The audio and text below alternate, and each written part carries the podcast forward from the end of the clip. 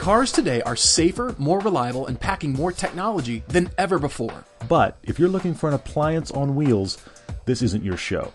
We want to help everyone find a car they'll really love, capable on the commute, and a laugh on your favorite road.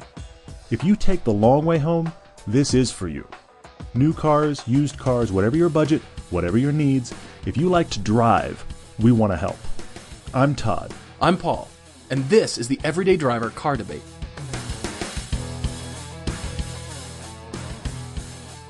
Due to some travel next week that I have, we are recording this podcast a little bit earlier than we normally do on the Thursday that we've dropped the Miata 4 generational comparison. And it's Yeah, early. It's early, but we're mm-hmm. just starting to eyeball the comments and see what's Yeah. what people are thinking, but it's seemingly pretty good so far. What do you think? So some guy some guy wrote a, wrote a comment that says, "Do you guys really read all the comments? Reply if you don't." And I was like, "Is this a is this a, a This is like a test. wait, my my my brain us. hurts." yes, we do really read all the comments. Uh, that's not just something that we said in the intro. And that intro, uh, we're getting some cool responses on that too. That it really is intended to be on the front of a good number of our pieces going forward this year, just because we want to get the word out to all of you. Maybe some of you are listening to the podcast for the first time right now as a result of that intro. We just want to get the word out. We're realizing a lot of people don't realize this podcast exists or haven't heard of our feature films or whatever.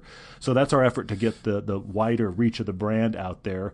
And we are excited about some of the big comparisons we want to do this year. But that four Miata piece, honestly, I was I was doing post production on another feature film. I mean, it was just it was Yeah, that scale of work. Yeah, it really was. I mean, it's not quite as long, but I mean, when you think about it, the uh, the pilgrimage film we just dropped was 80 minutes. Well, yeah, This it's half the Miata, length of that. this Miata film was half that. Was half that. Absolutely. Yeah, yeah. I feel like we've dropped a bomb with this, and we'll see. We're still monitoring comments and still, you know, looking to see what people think. But so far, pleasing reviews, and uh, we're liking that. And uh, it's kind of interesting because we're not finding too many other journalists driving all four generations, and that's kind of how not, we yeah, I'm not aware of anybody that has. That's our headspace. exactly. Well, I mean, that's you know, That's that's the big thing that, that you and I talk about a lot. We talked about it with others. I mean, one of the difficulties, uh, well, difficulties too strong a word, but I don't know another way to put it.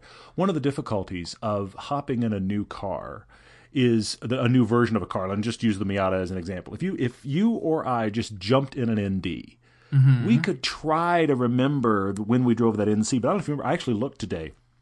It's been like four or five years Has since we really? actually put that in, that oh NC on gosh. camera. Oh So my we could sit down and try to think about okay, does this have as much body roll or whatever? But I mean, there's been hundreds of cars between us and that one. Yeah. And if you if you work for a big outlet, it's even more of a blitzkrieg of cars. There's even a huge to the pile of stuff you've driven in the interim. So I always really, I, genuinely, and we've got friends at magazines all over. We've got journalist friends we really respect, but I always really wonder. I have to admit, even when we know the journalist. When they're in some brand new car and they're like, "Let me tell you how this is different than the other one," and I'm thinking, "Wait, wait, wait, wait! wait. you drove that last version three years ago. right? And, So and we at- don't see best- it anywhere in the article. We don't see it lurking in the background. It's not We like you see it. drove up. It's not like you drove up in the old version and, dro- and jumped in the new one. Now, I'm not right. saying it's not possible to know kind of what the other one felt like. That is possible. But there is something revelatory about literally climbing out of one Miata, climbing out of one, walking 10 steps, getting in another one, and driving away.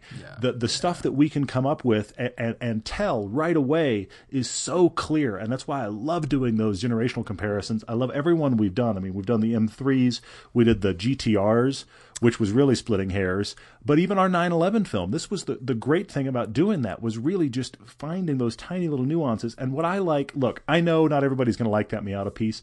I just like that it's getting discussion going and that we were able to do all four. I love that. Well, that's why we set out to do that is is generate discussion, and it's funny because that's our headspace now. When we think of driving a particular model, we are always Mm-hmm. looking to the history of where that car was and what you know we might have liked it in the past generation, and so we're eyeing Yeah. the new one with a skeptical eyeball, or maybe we're embracing it, can't wait to drive it. But it's always Yeah. we want to drive it in reference to something else. And speaking of that seat to seat time, that got this discussion that Todd and I were talking about on the phone today. And it actually, I thought, Oh, yeah. let's touch on this today for the podcast because just the driving enthusiasts alone, I mean, this is what we're after. This is why you're listening to the podcast and following the channel Sure, and sure. consuming car information like crazy. It's why we all did from, you know, as a kid. But after you and I hung up, I thought a hundred years ago, the driving techniques and racing techniques that we know that are standard, ubiquitous, and Mm-hmm.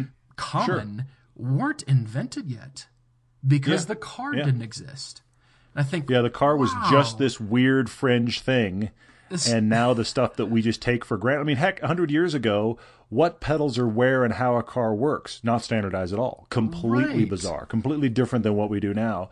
And here we are where we get into minutia of, you know, here's how you heel toe and here's where you brake into a corner. All of that was yet to be discovered 100 years ago. What got us talking about this specifically is we were talking about, and I won't bore you with how we got there, but we were talking about the fact that cars in general, just in the grand scheme of specifically YouTube, is a niche part of YouTube. It is. You know, Yeah. the, the the people that do comedy, the people that do commentary on the news, the people that do science stuff, that's universal. It You reaches said, uh, across is all it, brands. Backyard, um, backyard stuff, you know, science projects. Yeah, the guys that do or- yeah, the, the guys that do slow mo stuff in their backyard or science projects with household items in their Yeah, garage. I mean yeah. that that is much but but here's the thing, those are short and they're much broader from an audience perspective than cars. Cars are niche and they will always be niche. But what's interesting is it's only going to get more.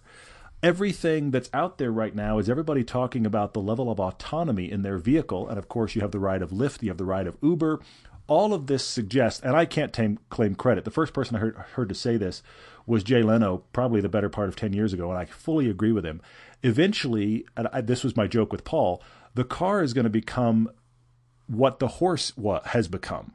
And, and and it's going to be like Paul and I are making horse fancy videos because here's the thing I know I know people I know people that have horses and love horses, but I I I can ride a horse I've done it a few times in my life but it's just not something I'm drawn to.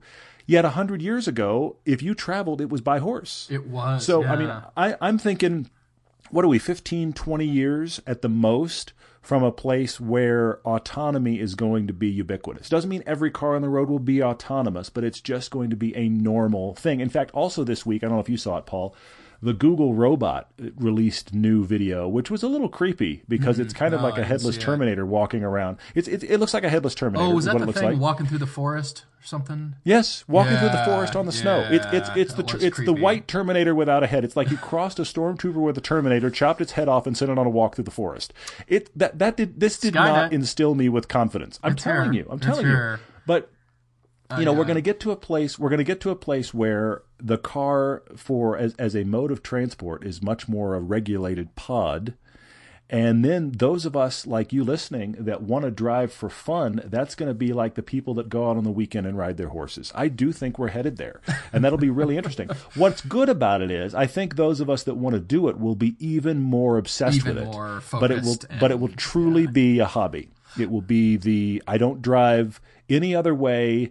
I, I, you know, or if I drive, I'm barely involved, and then I go drive somewhere for fun to be involved with the machine and to do it in the same way that somebody goes and rides a horse. I've seen quips from Porsche management saying, you know, autonomous cars don't fit their brand because that doesn't fit their customer demographic, which I see. And so there will be car manufacturers that might simply oh. shun that. But I read this interesting article, um, I think it was Business Insider, about an author talking about the downsides of autonomous cars or the reasons that they mm, won't mm. come as quickly. And he mentioned things like just the illegality of crossing a double yellow. Say a car is parked or it comes out of a parking space as you're driving along, even 20, 30 miles an hour. Well, what do you do? You mm-hmm. swerve into oncoming traffic, or even even if there's no car there, so you'll cross over the double yellow and you'll go around it and you'll make those snap decisions. Otherwise, Sure. because what lawmaker on earth what lawmaking body would say, okay, it's okay for an autonomous car to do that? So you think, well, okay, maybe Yeah. it would request driver control at that point. And then you think about weather and, you know, autonomous cars can't do what humans do to be creative to get a car unstuck or drive Mm-hmm. slower because the weather changed or something like that. And I think, okay, maybe, but the pace of progress is so fast that all those things will be overcome with some creative Yeah, thought they will. and we will mean- continue hurtling down this road. But then, to your point, Yeah. all of this will become moot because, well, not moot, but it, it, the enthusiasts will be seeking that out even more, and manual transmission cars will become hyper valuable. I don't know. Yeah, I mean, I think I think that's always going to exist. I don't think it goes away, but I think it becomes even less mainstream than it is now. I mean, let me put it mm-hmm. another way. I know plenty of people, so do you, so do whoever's listening. I know plenty of people who drive every day and do not enjoy it. They Oh, just sure. they aren't interested in cars. They but they drive every single day. Those folks in 20 years will have trouble remembering the last time they drove themselves. Yeah. Now, those of us that like to drive, it'll be yesterday, last week, uh, you know, three days ago. But the people that right now driving is a chore will no longer be driving in 20 years. That's my prediction. And I think there will still be a mix of, of autonomous and non, but I mean, come on, we're driving the, the Tesla Model X. Spoiler alert, we're driving the Tesla Model X this weekend. That review is coming up soon. But I mean, Tesla is one of the front runners, and frankly, having driven their Model S, they should be one of the front runners in autonomous vehicles. But, you know, Mercedes and Volvo and lots of these are charging down this road. And while I think it's nice that Porsche says we're never going to do it, it's easy to say that now. Sure. Talk to me in tw- talk to me in 2030. What's your lineup look like? Because right. What's your I think it's going like, to be you know? yeah, and I, th- I think you'll end up with, with splits. I think you'll end up. Uh, look, uh, all speculation, just guessing, shooting from the hip here, but I wouldn't be surprised. Take take a brand like BMW. If you have a bunch of autonomous i3 style cars going around, and then their M cars are M now M is uh, actually has to be driven by a man. It's a manual car. You know, it, the the, Sure. the they have the performance division that is the performance division actually becomes a car you have to drive yourself, and then they have the all ninety percent autonomous version. We'll see, but I'm I'm just seeing what what we love and are obsessed by is only going to become more niche. And in 20 years, I'm going to be the super weird guy that likes cars. I, I, I mean, I'm Yeah. already weird You're enough. like, what? You but have I'm a gasoline powered car? How ancient. Exactly. You're crazy, Exactly. man. I mean, car companies Exactly. desperately trying to become technology companies. And I told Yeah. Todd, I, I wonder if Uber's going to IPO this year and then start to build cars. And guess what? All those drivers that they're hiring like crazy, yeah, we don't need you anymore because of the new but car that we've introduced. It's all, all isn't it. GM? Isn't it GM that just got uh, aligned with with Lyft? I mean, that's going to happen to Uber too. Yeah. yeah. Uber's Uber's going to align with somebody, and you'll end up with the Uber branded, you know, bubble car that that just drives itself around and picks you up. And honestly, look, I say this as a person that loves driving, but for the kind of things you use an Uber for, why not? Mm-hmm. If I'm standing in downtown Los Angeles and need to go to the airport, the last thing I need is a guy to drive me there. I need a pod that gets me through traffic. Well, So I 150 get it. years ago, I get it. nobody loved driving because nobody knew what driving was. There weren't any techniques. driving driving only driving only related to cattle 150 years ago. Blows so, my yeah, mind. It's all changing. But in the meantime, there funny. are still people that need to drive and need good cars. And you all have t- heard us Thank talk about Patreon. Yeah, I agree. You've heard us talk about Patreon a lot, and this is for Mm-hmm. people that, that are able to help support us. And every dollar that is collected from Patreon goes right back into our productions and Yeah, uh, you know flights to wherever we're doing, or you know gas money or meals or whatever that is, and it goes right into production. It just allows us allows us to branch out a little bit, which is awesome. Yeah, It going. does. So two uh, two guys for the car debate are both Patreon contributors. Thank you both. It is Michael and Duncan. Michael's in California. Duncan is in Yeah. Calgary, I believe, up in Canada. And I'm glad and that we these should- guys wrote because I, I We haven't should clarify further, actually. Well, sure. because but the, the thing the thing about Patreon is uh, it's it's it's not Kickstarter. It's kind of an ongoing contribution, but it's not a requirement.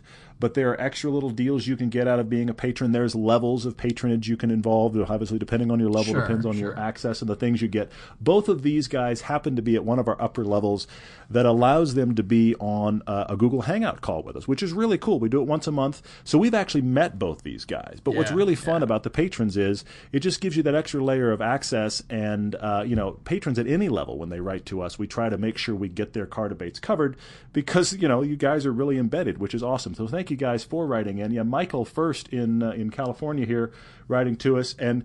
What's funny is I'm wondering if Michael's car debate has made is making your skin crawl, Paul. Honestly, in what because sense? well, because he recently look he he's been a BMW guy for a long time. He's had a, a, a 2013 BMW One Series with a Sport Pack that he has thoroughly enjoyed.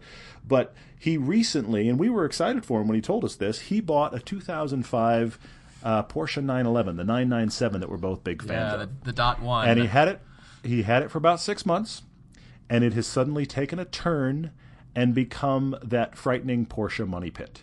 And so he's saying, "Where is the you know where is the ripcord? Must eject." Loves the car when it runs, but he just can't believe the amount of money it's already costing him. So he's seriously considering getting out of both the BMW and the Porsche, leaving German brands entirely, and getting himself something new and fun that can do family duties if it has to, but is mainly newer and funner which is interesting. Did you notice he kind of put the smack down here? I mean, he said it is 40,000 cap, not 45. I noticed that, Michael. I'm laughing. And he said, Yeah. I'm getting away from German cars. It cannot be German. And I, I came up with four. The big things that I'm running into are Michael's requirements because he said Okay. it's got to have a manual transmission, got to be fun to drive, which is why he's asking us. He Mm-hmm. Absolutely, likes the yeah. rear drive dynamics, but willing to try some other things.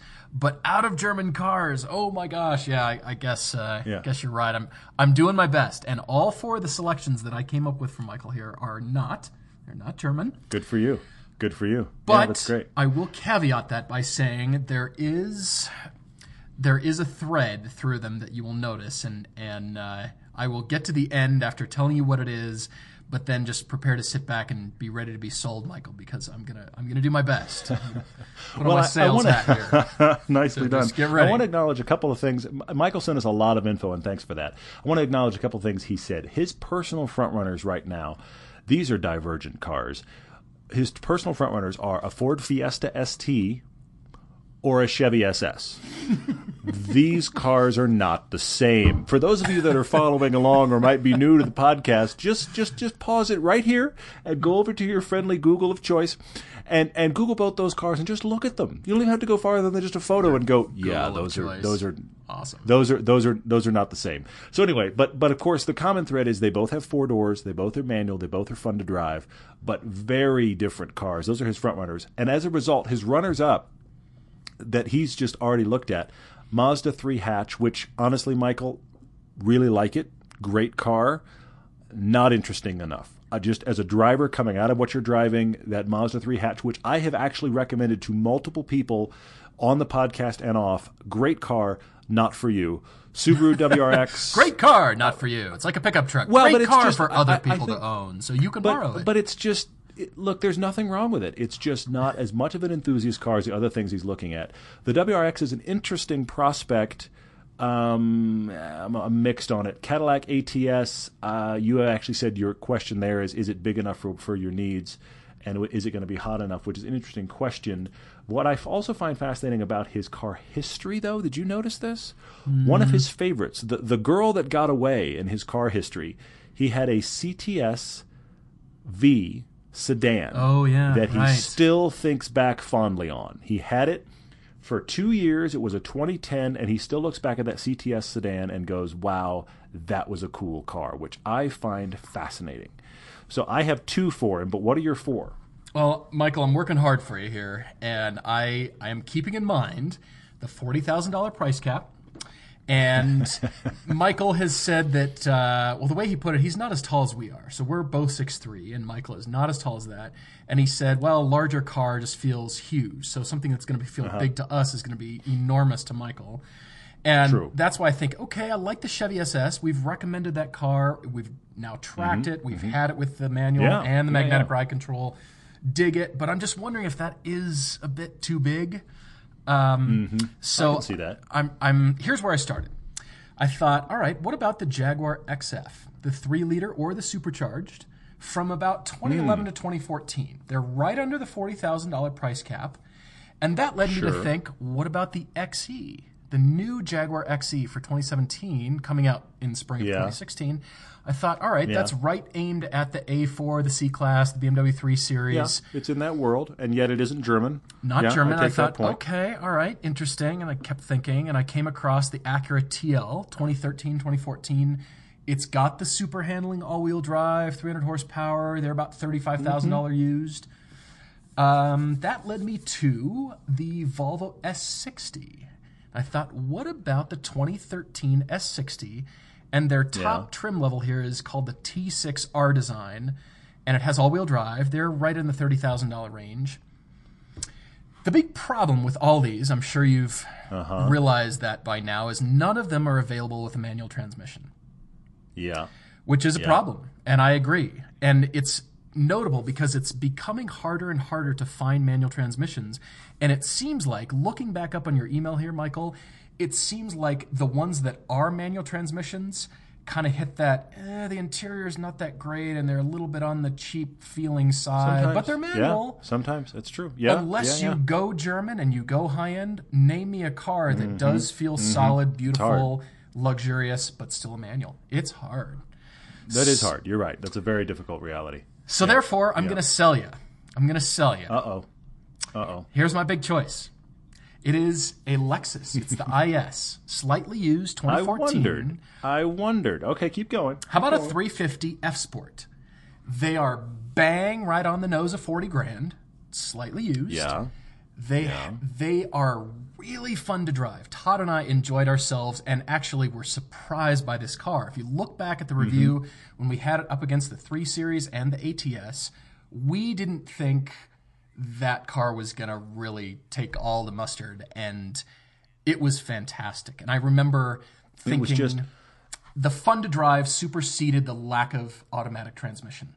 And therefore, Well, it was one of those. It was one of those cars that was surprisingly good in every category. And the other two, we had an ATS and we had a 335 BMW, and the other two were standouts in some categories above the IS, but were were worse in others. And here was the IS just hanging out at a high level in every single category, and it just kind of had to win as a result. Yeah. Very surprising. Yes, not a manual, which is a big issue here. It's but I do take your point. That is a surprisingly good car in this discussion. I do agree with that. So I say, Michael, if the f- at least go drive it, try it out. If you haven't considered it, Mm-hmm. Yeah, I see and that. and just think in the back of your mind as you're driving, does the fun to drive part of it outweigh the lack of a manual transmission?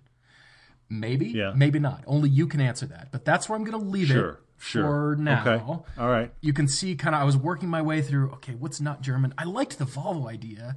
I wish that our Mm-hmm. design were. It used to be, but they stopped making the manual in 07, I found out, which Well, you know what I, as as you're talking, you know what I think of. That Unfortunately, I I can't. It's not on the radar yet, but I really wonder if it's the interesting animal for Michael. Now, granted, the the, the, elephant in the room problem with the German cars is what's the reliability going to be? I don't want it to cost much. Yeah. When we go to more niche automakers like the Jaguars of the world and others, and the one I'm about to mention, you might think that. But you know what I wonder about? Hmm. What's the base, the lower engine Giulia going to be like? Like a 300 horsepower Giulia. You know that's going to come with a manual because the big boy is. I, I just that intrigues me, and and it feels like the right size. I mean, Michael's a smaller guy. That Giulia is going to be like you know current three series sized, not German, obviously. Interesting hand, uh, interesting looking. Probably going to be fairly decent from handling perspective. Obviously, we haven't driven it. No, nobody has yet. But I mean. Of course, we sat in the the big, you know, fire breathing, 500 horsepower version of the enchilada. auto show. Yeah. That's interesting. It's fascinating. I love the interior. I'm intrigued by that car, but I stand by what I've always said on that car, and that is I want to drive the base version. That's going to be 35 grand. What is that car? And so I really wonder about that. Now, I don't know when, how soon you're buying, Michael, and I really don't know when that engine's coming because Alfa is leading with the 500 horsepower, even though you know others are coming. They're leading with They that. have one. to. And So- I, I had mentioned it's- that I only saw in the brochures that the, the big enchilada model, but yeah, I'm I'm quite certain now that other variants are coming. They've just started with that one with all the advertising and, dropping the bomb, you know. Yeah, I mean, so so that one I wonder about. You actually brought up, Michael. You brought up the Focus ST and just said it's just not a car you like. So you've taken it off the table. You don't like the interior, and so because you don't like the interior and the feel of the inside of the of the ST, it kind of removes the RS. So I did want to acknowledge that car is is not being ignored. It's just something you've taken off the table personally. I have two thoughts, and one of them is a thought I haven't had before on the show. But did you have any others? I'm, I'm liking the stuff you're mentioning. That You was any others? mainly it. I landed on the Lexus because of how much Okay. you and I liked it, and we came away going, Yeah. Mm-hmm. really? This is we really like this? Okay." And I, I think for me, thinking back to that car, that superseded the lack of a manual. Would I love to have it? Yes. But Yeah. would I not buy it because it wasn't fun or didn't hit my other hot buttons? No, I'd still consider it. And so that's Yeah, I why hear I, that point. recommend I hear but uh, I'm curious to hear Well, your I- two. as we, as we've talked through, the Giulia literally came to mind as we've discussed. That's a good I one. really wonder about That's the realities of that. That's that's that's one that I would really recommend to you look at seriously, Michael. Depending upon your time frame and what it really is going to be when it stops being vaporware and actually shows up at a dealer. These are big big questions. But I have two. One is you're talking about the Chevy SS as a real option, and I honestly think it is a front runner option. I think that is a great choice. Obviously, all I'm doing is backing up your own choice you've thought of, but I. I think because of the restrictions you've put on yourself here, I like that one. But then the other thought I had is, and I haven't done this on the show before, but I'm reading through your extensive list of cars, the kinds of things you've driven, and then your discussion of these two German cars that are draining you. And what I'm hearing is you want to rest. You want to rest on something you can feel confident on and just kind of brace yourself for a little while. Have a car that's fun, but isn't going to be something you can question that you know you're going to like. And my mm-hmm. suspicion is, Michael, knowing you in a few years after you take a little bit of a rest, you'll probably be back in a German car. You'll get yourself a different Porsche. Could be. You'll be intrigued by some other BMW. I think that's still coming. I don't think you're done forever. So I'm looking at your list and going, wait a minute. Three different times in this email, you mentioned how much you liked your Cadillac CTS-V. So I kind of go, go get another one. in fact, if you want, see if you can find the six speed wagon. But whether you get the wagon or just the six speed sedan, you liked it. You had a 2010. Get a newer version of the prior model. Not the current model you can't afford, but the prior model you could. Get a newer version of that when they refined it, right before they went to the Q system. So, like, I'm going to get it wrong, but it's like 2013 ish, maybe 2014 is, is the range we're talking about you liked it. It's going to be American. It's going to run. It's going to be cheaper to run. You know, it's a known commodity for you. And I just get the sense here you need the rest, but you want to rest on something that you're confident in and will enjoy. I say, look at that car again. I've never told anybody to get a car again on this show, but I honestly feel like for Michael, that's that may be the way to go. Call Raul and see if uh, he wants to sell to Michael. Hey, willing Yeah, to sell? exactly. It's- Raul, it's the who, who had, had that great CTS-V wagon that we go. Yeah. It is weird. Every week we're coming up with, well, if you'll sell your car to this listener, then, you know. Anyway, I'm telling you. next thing we're gonna be, we're gonna be our own. We're gonna be our own TrueCar. We're gonna take a cut. It's gonna be awesome. No, that's terrible. Anyway, that's terrible. No, no, Yeah. no. Um, well, good. Yeah, that's good. I like that. Um, I don't think we've ever recommended people go get the car they've already owned. I, I never have because the big thing we're always about and, and and I'm look I'm a huge believer in it. The big thing we're always about is go get a new life experience. But I just get the sense from reading Michael's email that he's done a lot of that in the last like decade. He's owned tons of cars and I get the sense that it's just kind of worn him out. And so let's get something that he knows he'll like, he can afford, that will run, and just just rest on that car he likes for a little bit, and then jump back in the fray in a couple years. That that's my instinct. It's worn out his checking account. Not only worn him out. Well, yes, definitely. out- worn And that's the the bank thing. account. I, I, I still think I still think the SS would be a fantastic choice. Sure. But but my alternative is go back to something you know you like. I mean, I'll be really honest. If I had a ton of money, I don't. But if I had a ton of money, nobody'd be surprised that I would go buy a bunch of cars. One of the cars I would buy would be a Z32. Again, I'd buy a Z32 uh, Nissan 300ZX Turbo. I've owned I've owned that car. I Would loved it. I, I, I and to be honest, as a driver, I've moved on beyond it. But it's a mm-hmm, car I mm-hmm. still really like and love. And if I had money to just have a fleet of cars, I'd buy a nice one. Just because you, I like huh? it. Hmm, that's I cool. just because I like it. It wouldn't be the car I pull out every day, but it'd be like, you know what? Let's take the Z. I'd get one. So there is something to be said for returning to the cars that you loved if it makes sense. One of the reasons we push going into new experiences all the time is if you're going to drive one car, let's make it different than the one you drove last time. Nobody infuriates me. I'm on a rant now. Nobody infuriates me more than to drive by somebody's house and they have two of the same car. well, Tesla owners do. I always think, um, what? Uh, why? Why did you buy two of the exact? And maybe they're in different colors. And I really think, really, that's all you did? a red Hummer and a yellow just- Hummer. Uh, yeah, I, I, you know. What I love I is when you ya. see the when you see the driveways where the two cars couldn't be more different. I almost want to shake that person's hand, whether they're enthusiast cars or not. They're just opposite ends of the buying spectrum. You know, you've got your your lifted full size extra duty cab next to a Miata. It's like, all right, cool, And, good and on the, you. The you know, wife drives awesome. the lifted truck, and the guy drives the Miata, right? Probably, yeah, probably. Anyway, yeah. So we should move way. on to uh, to our other patron of the evening, Duncan, who's actually been on a few of our hangout calls. Hey, Duncan, thanks for writing, and uh, you also have had quite a list of cars in a short amount of time. I'm going to just run through your list real quick because I find it fascinating. You've had a uh, GTI three door Honda Fit.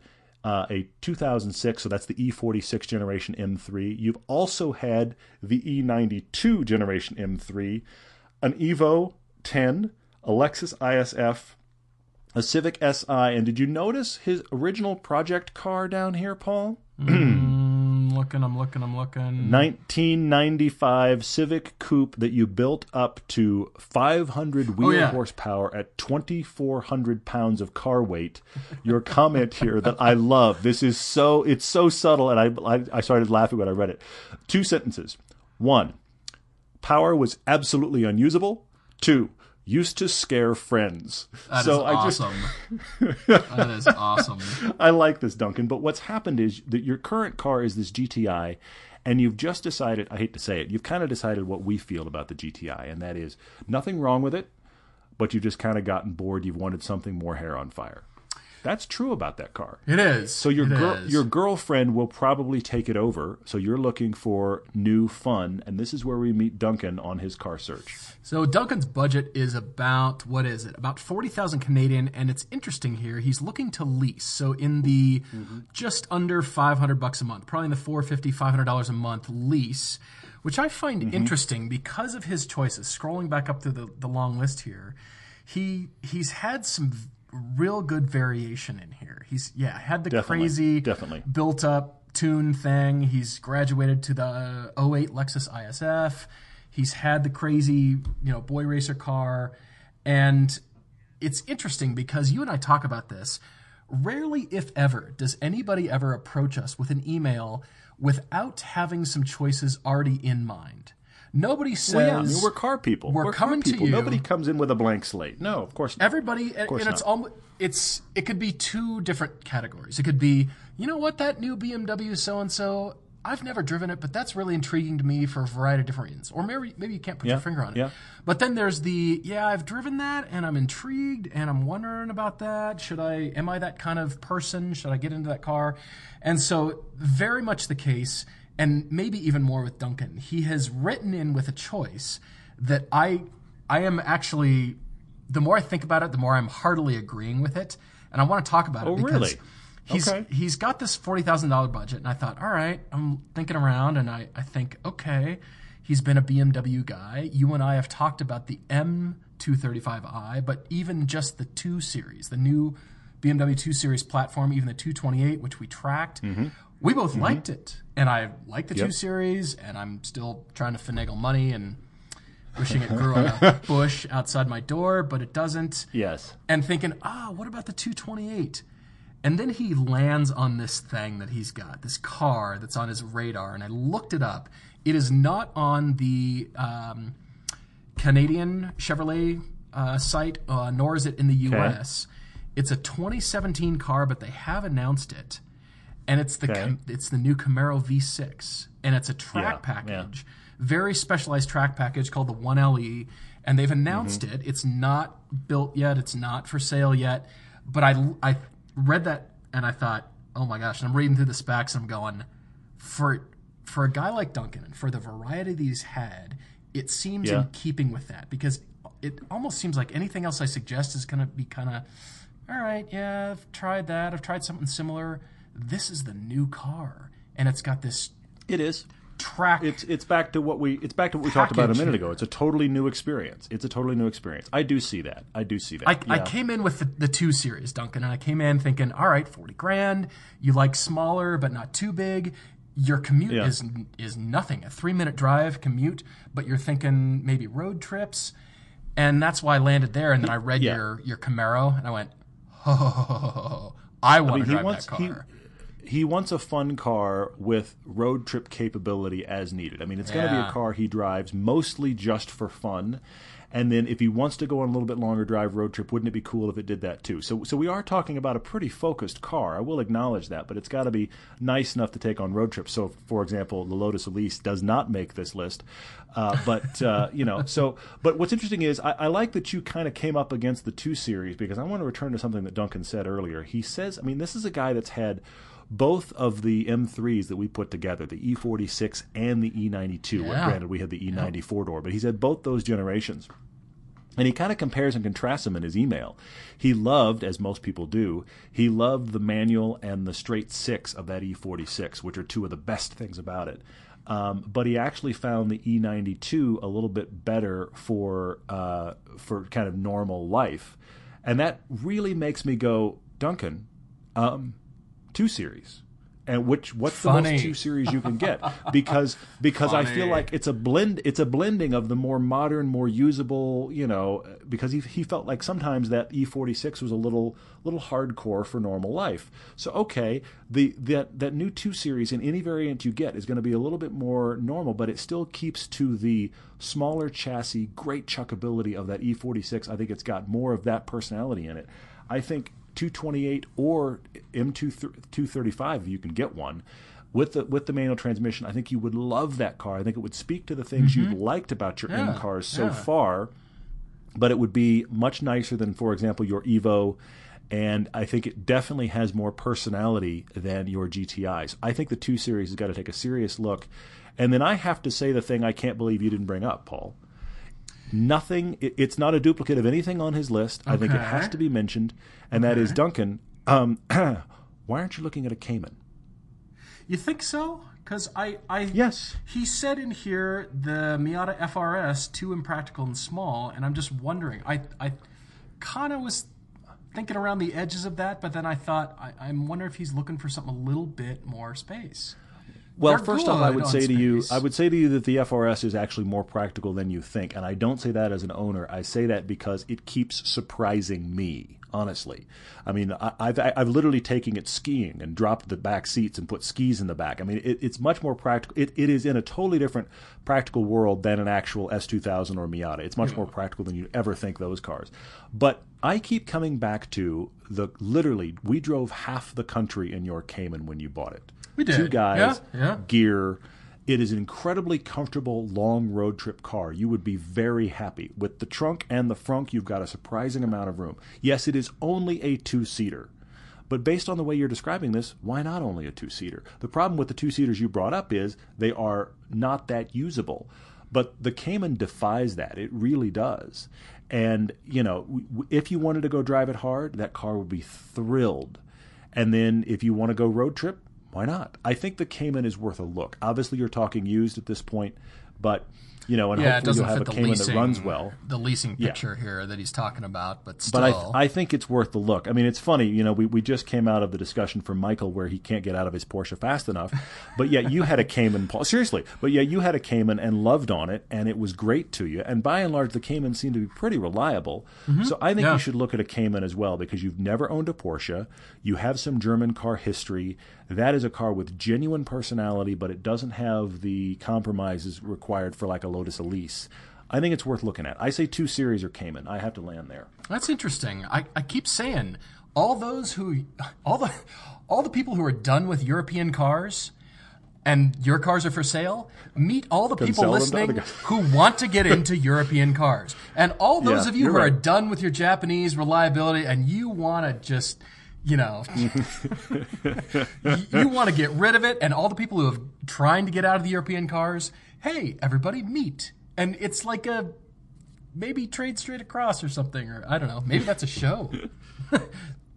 Get people Yeah. trading for a week or something. I don't know. I, I keep thinking it's so funny because almost every email I read, like, I hate German cars. I'm getting rid of European cars. And the next guy's like, huh, never had a European car before. I'm really intrigued. It's so funny. I uh, I think it's great. But anyway, good choices, Duncan, uh, Michael. To the both of you, thank you very much for writing in. And again, these are our Patreon guys that we actually see monthly on Google Hangout calls. So if you two want to join us, we talk a little bit about the sneak peek, upcoming stuff, some plans for the year, and actually kind of bounce it off our Patreons just to kind of see what their interest level is and um, you know what they think, and also ask for suggestions for. Uh, for reuse from them. So anyway, support us on Patreon if you can. We really appreciate it. And um, in the meantime, please rate and review the podcast. We really love it when Yes, you do, please. and we do notice. And it's it's great that you guys keep doing it. It's it's fun to see that, and uh, It's helpful. It's it's Yeah, it's genuinely really helpful. great. It's the thing that keeps this podcast in the top ten every single week, and and both you know the episodes wind up in the top ten, and the podcast hangs out in pretty much we don't drop below about fifteen right now, which is awesome, and that's entirely due to you guys. So please do keep rating the podcast. And guess what? We still do video every Thursday. We're doing something pretty much. We are probably going to be more like three weeks a month this this year. Uh, so it may not be every single week, but we're probably going to be somewhere in the neighborhood of about three weeks a month. But we're focusing on our quality and a lot of cool comparisons coming up. So hang on for those, and please pass them on, be it the Miata piece or whatever. Absolutely. Post up your questions on our Facebook site and keep the car debates coming. EverydayDriverTV at gmail.com. Thank you guys so much. Talk to you soon. Thank you.